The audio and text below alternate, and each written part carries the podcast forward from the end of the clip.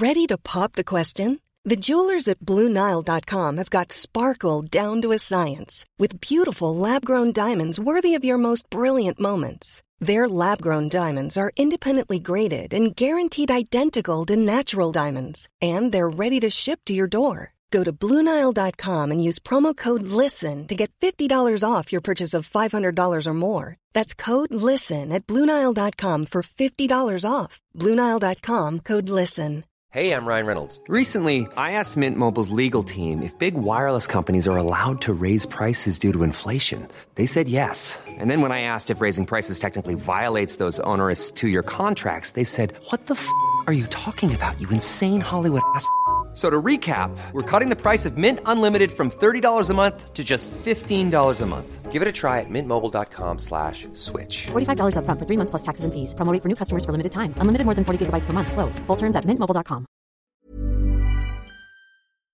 Welcome to Viral, a podcast series looking at the spread of COVID 19 as it continues to affect Ireland and the international world in a growing capacity.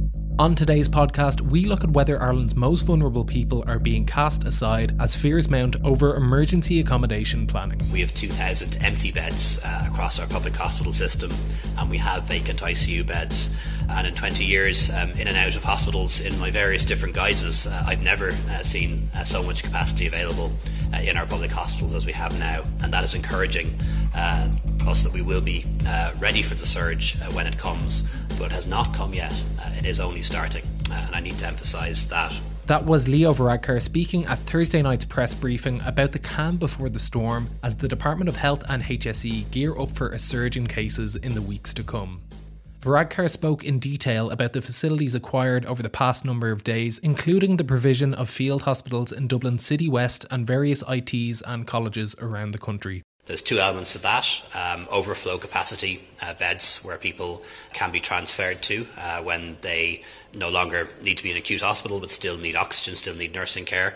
Um, 450 beds of that nature will be available in City West quite soon, uh, and also isolation rooms for people who no longer need to be in hospital but still need some form of medical oversight and nursing care, or perhaps can't be safely isolated at home. Well, on today's podcast, we are looking at the preparations being made to care for those around the country who are homeless and living in emergency accommodation. Homelessness and housing were the second most important issues behind health in the Irish general election last February. And now more than ever before, the COVID 19 crisis is a very precise juncture where these two social and political issues link. We also take a look at some extremely jarring stories to come out of some of Ireland's direct provision centres with Lorna Siggins, who's been covering it for the Irish Examiner. But before that, on Monday's podcast, we spoke to Paul O'Donoghue from the Times Ireland edition about the rental legislation that was passed into law last week by government.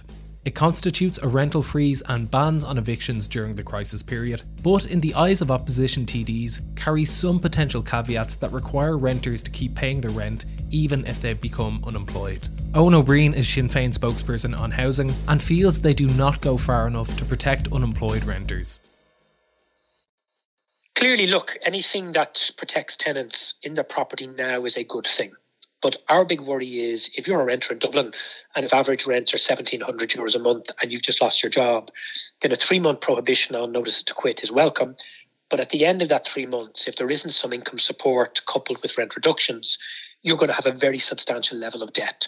If this crisis goes on four, five, or six months, you could be looking at between three, six, or even nine thousand euros uh, of debt, and that's not only just a bad thing for the renter; it's a very bad thing for the landlord because uh, the landlord will have extreme difficulty reclaiming that debt, particularly if uh, you return to low paid work or you can't get work.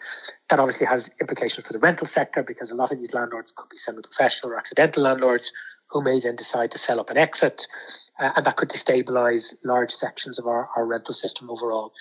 So we've been calling very clearly for an emergency rent supplement payment, simplified with revised criteria from the current one to meet some of the rental payments that are required now. A clear moratorium from the banks to landlords, where landlords don't have to pay capital or interest and there's no additional charges. And then in that context, then there would be an actual reduction in the rent. So the difference between, say, the rent supplement payment or the HAP payment that you're getting and the full rent the landlord was previously getting would be reduced or waived fully.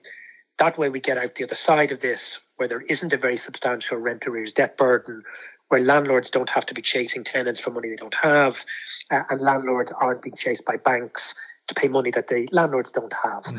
Uh, and we think with a little bit of work between the banks landlords, tenants, organisations in opposition, government could craft such a scheme that would give everybody the kind of medium term security that they require. As of Tuesday, the Department of Social Protection published a revised rent supplement form aimed at smoothing the process for the newly unemployed. The difficulty, however, is they're not promoting this or advertising it. So at the moment, many renters, particularly renters who've never engaged with the social welfare system, don't even know a thing called rent supplement exists. So if there are any renters listening to the podcast who have lost their jobs, and are in difficulty with their private rent, they need to go online. They need to get the eight page rent supplement uh, application, fill it out, and get it in as quickly as possible because that will give them at least some relief. But I also think we still need to revisit the issue of rent reductions, rent waivers, and a clear and unequivocal uh, mortgage moratorium uh, for the landlords from the banks. And that I think is going to require uh, uh, heads being knocked together by government uh, uh, to put all that in place. And certainly, in any engagement we have with the government in the coming days and weeks, we'll be pressing that as much as possible. According to Focus Ireland's most recent figures from February, there are over 10,000 people countrywide relying on emergency homeless accommodation. How they will be accommodated during the crisis is one of the biggest issues the Department of Housing, Planning and Local Government face in the coming weeks. So I suppose we've three layers to this. You have the single people who are in low threshold dormitory style emergency accommodation. You have families with children who are in hotels or bed and breakfast style accommodation. And then you have the families who are in the homeless hubs being run by the voluntary sector. I'm particularly worried about the first two categories in the first instance. So, dormitory style accommodation is simply not suitable in the current health crisis. The Dublin Regional Homeless Executive has identified a number of emergency accommodation centres where they're concerned about the possible contraction and spread of the virus because of the communal nature of the settings. Uh, and they are looking to identify alternative accommodation and decant people, even on a temporary basis, uh, uh to those locations. Similarly, they're looking to do something for the families who are in the more communal B&B style accommodation. I think what that highlights is, in fact, we shouldn't be using dormitory style accommodation uh, for homeless persons at all.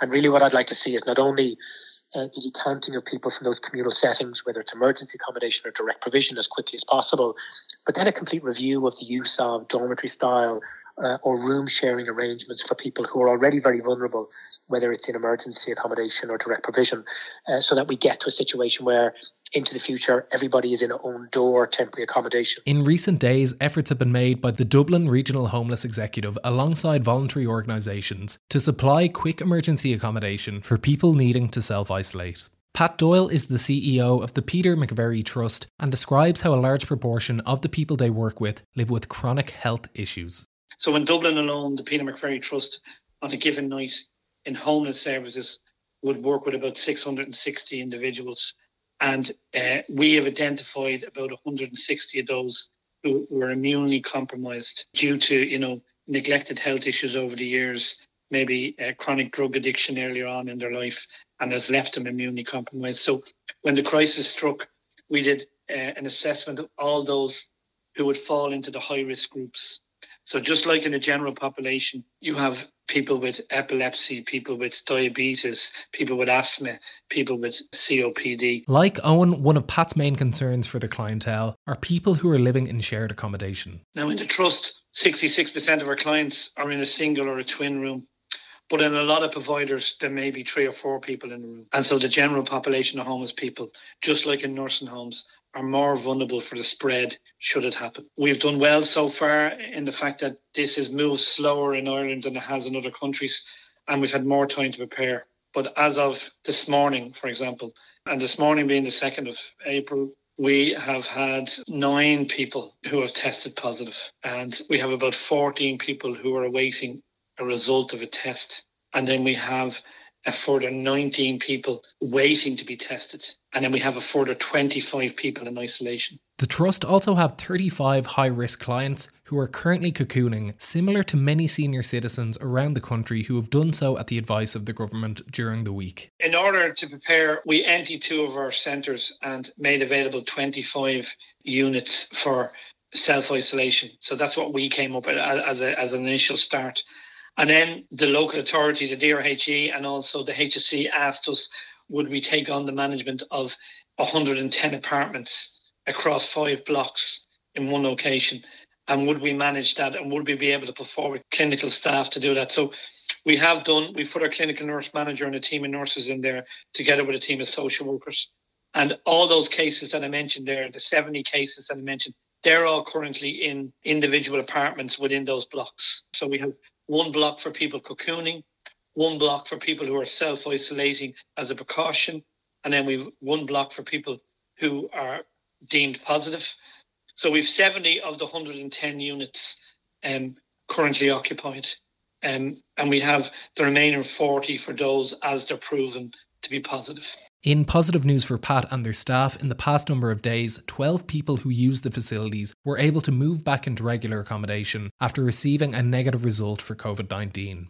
The Trust also secured a city centre hotel in Dublin with 100 ensuite single rooms available. That's going to cater for those people that I talked about who are on our hit list, people who are very vulnerable and are immunely compromised but are not yet affected by the virus. So we're going to cocoon them within that hotel to make sure that we can keep them safe and meals will be brought to their rooms. The work the Peter McVerry Trust and the DRHE are doing is beginning to pay dividends already, but the road ahead is long, and there are still many concerns for them in the coming weeks. What we've been trying to do is to make sure that we don't resemble the nursing homes. The biggest risk to our client group at the moment who are cocooning is our staff. That's what's happened in the nursing homes. No blame on them but then you know the virus has been brought into the nursing home. So we have to be very careful we don't bring it into the hospitals. We don't have any clusters yet, so it's, but it's still early days.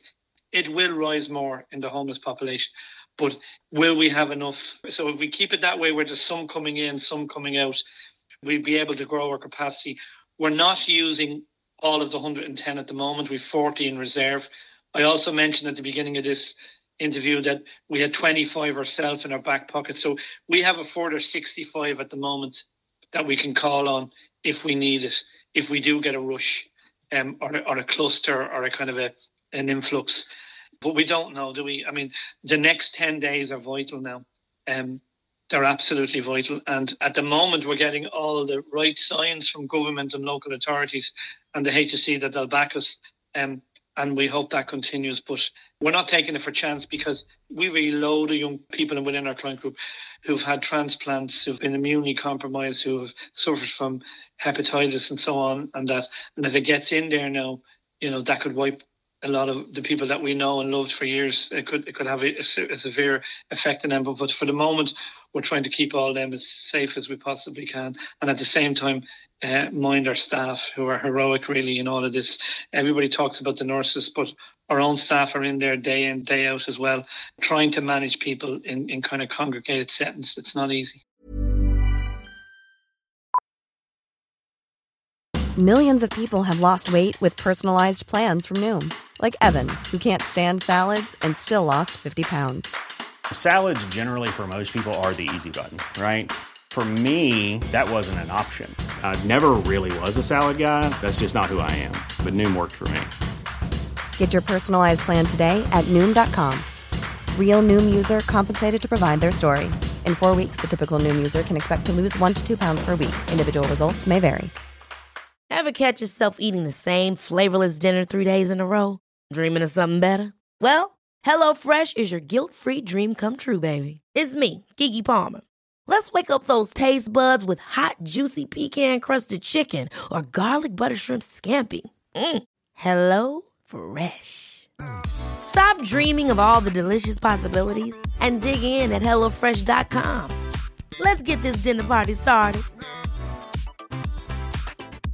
Quality sleep is essential. That's why the Sleep Number Smart Bed is designed for your ever evolving sleep needs. Need a bed that's firmer or softer on either side? Helps you sleep at a comfortable temperature? Sleep Number Smart Beds let you individualize your comfort so you sleep better together. JD Power ranks Sleep Number number 1 in customer satisfaction with mattresses purchased in-store. And now, save 50% on the Sleep Number limited edition Smart Bed for a limited time. For JD Power 2023 award information, visit jdpower.com/awards. Only at a Sleep Number store or sleepnumber.com. all I would urge is the minister and his departmental staff do everything in their power to ensure uh, that people who are today at higher risk of infection or spread of infection because of the nature of their accommodation uh, uh, uh, are protected, and also people who may have less access at the moment to to certain types of outlets for, for example, education facilities or or cooking facilities get uh, additional supports um, uh, to get them through what's going to be an exceptionally difficult period. If your listeners who are at home at the moment, self isolating or, or staying at home, can reflect on how difficult it is for mm-hmm. them, just imagine how difficult it is for families in hotel rooms with limited access to food, or single people who are shacked up, you know, four, six, or eight uh, in a dormitory style setting, you know, we need to make sure that those people aren't forgotten in this crisis. The virus has put a strain on every public service imaginable, and last month a decision to release 200 prisoners from the prison service was announced by the Department of Justice. I wanted to know whether releasing nearly 5% of Ireland's prison population just enhances the strain the homeless services are currently under. I do understand that the HSE has acquired a significant number of temporary accommodation some of that is from the universities um, uh, whose on or near campus accommodation is now uh, vacant. Uh, and there's accommodation from elsewhere. Some of the short-term letting is now returned to the long-term letting stock, etc. So I would hope in all of that that they have a properly coordinated plan. One of the frustrating things for, for TDs at the moment is is that um, we're not getting the, the same level of information from all sections of government as we would have got before. Some of that is understandable because you have a lot of public servants who are working very, very hard to deal with the frontline crisis.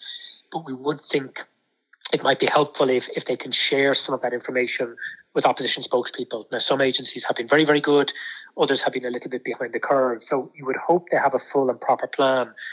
I suppose the issue then is what happens on the other side of this crisis. Uh, but the, the thing that's of paramount importance is everybody has a place to stay that is safe, that allows them to whether self isolate or, or, or, socially mm. uh, uh, distance, and then we can assess the situation as it goes. There is a big fear I have at the moment. Like i have been talking to the homeless services sector, and there is a sense in which the right types of moves are happening. Whether they're happening fast enough, we don't uh, know yet. I'm, I'm hearing far less about the direct provision centre sector, and that is an area I would have very significant concern on uh, because while the voluntary service providers in the homeless sector are working very hard, I'm not hearing the same about the private service providers within the direct provision sector. And I'm not hearing anything about decanting people from potentially a high risk communal accommodation. That is a worry. NGOs and politicians like Eoin have been warning for a number of weeks about the vulnerability of the 7,200 people in direct provision and emergency accommodation centres around the country. Lorna Siggins is a journalist who broke a story for the Irish Examiner on asylum seekers who've been left homeless after positive COVID 19 diagnosis earlier this week. The Department of Justice has announced 650 extra beds this week in hotels in Dublin, Cork, and Galway. But it's just not clear. The NGOs are looking for some clarity on the detail of this. And is this for people who are voluntary self isolating or self isolating after they have been ill, or, you know, so they're looking for more detail. But in the meantime, I had been contacted by some um, reliable health sources to say that there had been a disconnect between government departments in relation to how to treat people in vulnerable situations. I suppose we're already seeing the situation with people in nursing homes and the shortage of carers and the clusters that have been developing in nursing homes. But the Department of Housing has been putting measures in place in relation to homeless people and rough sleepers to offer them self isolation facilities. But the Department of Justice seems to have no plan. This would have been earlier this week in relation to the situation of people in direct provision. And I was told that last week, several asylum seekers who had been hospitalised in two separate hospitals in Dublin and who were living in a centre in the east of the country. They were due to be discharged. Neither of them was seriously ill. The first person was told that he would not be accepted back into his centre, so he had to go back to hospital. And then the second person was released from hospital and was not admitted back into his centre. And he was lost track of, and nobody quite knows where he is now. Um, is he sleeping with friends, or is he rough sleeping, or is he homeless, or or whatever? Now, obviously, when he was discharged from hospital. He was well enough to be discharged, but um, the medical advice that uh, we were being given was that you self isolate for a good five days after your fever has subsided. Mm.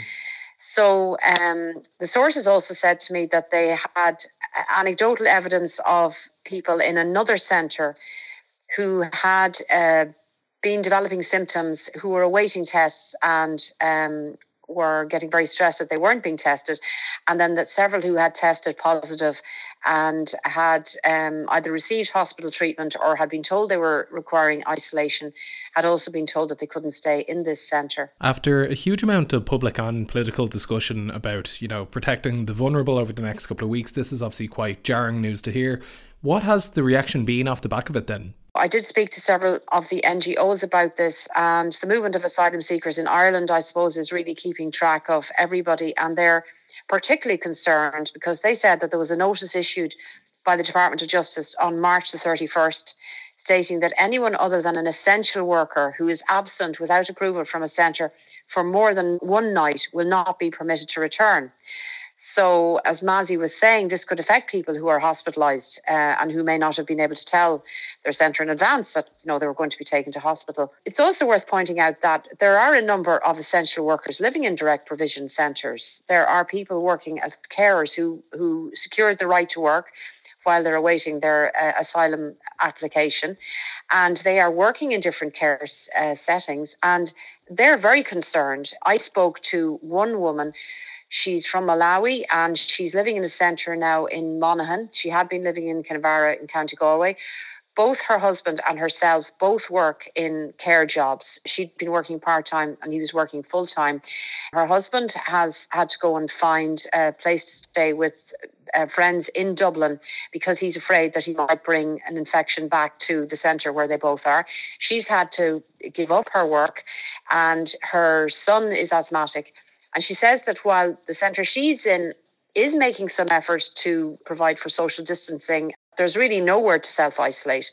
And that in other centres where she has friends, there's neither social distancing nor any self isolation, and that, you know, there are communal food settings. Lorna has also learned of a facility in Galway for single males where someone had tested positive for the virus, but his cohabitants were left with insufficient access to safe living quarters in the days after. The two other people who were sharing his bedroom were put into self isolation, but there's no additional isolation facilities in that place for any of the other people in the hostel, and they're all in shared eating and shared bathrooms as mm. well. On Tuesday, the Department of Justice had announced that there were 650 extra beds located in Cork, Galway, and Dublin being made available for asylum seekers.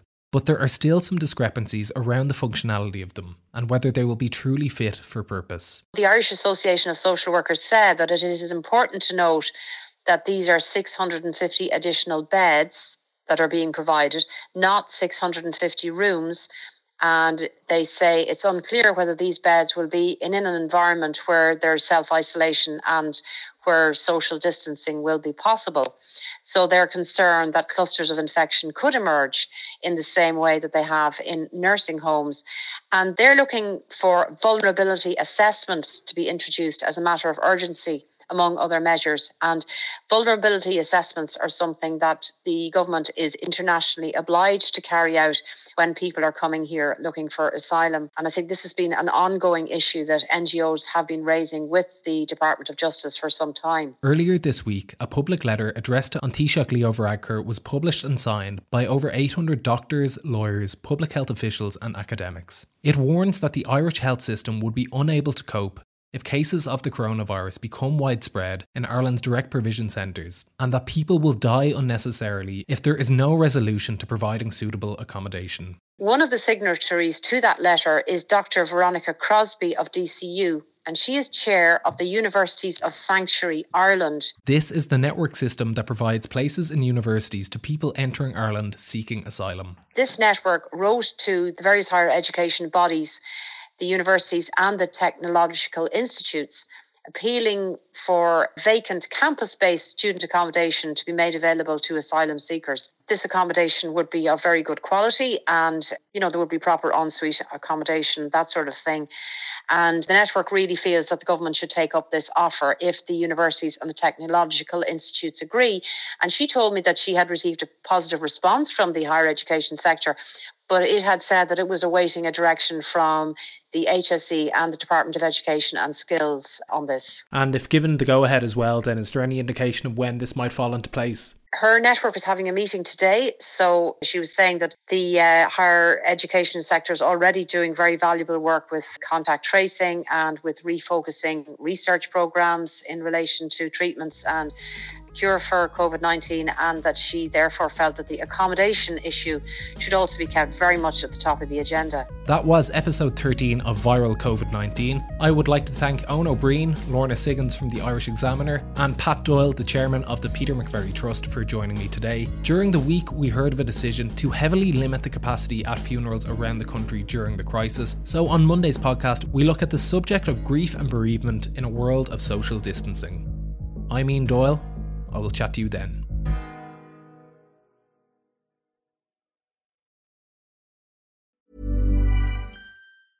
Selling a little or a lot?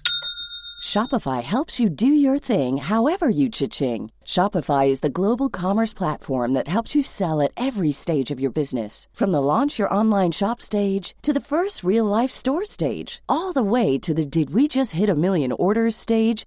Shopify is there to help you grow. Shopify helps you turn browsers into buyers with the internet's best converting checkout. 36% better on average compared to other leading commerce platforms because businesses that grow grow with Shopify. Get a $1 per month trial period at shopify.com/work. shopify.com/work. Hi, this is Craig Robinson from Ways to Win, and support for this podcast comes from Invesco QQQ the official ETF of the NCAA. Invesco QQQ is proud to sponsor this episode and even prouder to provide access to innovation for the last 25 years. Basketball has had innovations over the years too. We're seeing the game played in new ways every day. Learn more at Invesco.com slash QQQ. Let's rethink possibility. Invesco Distributors, Inc.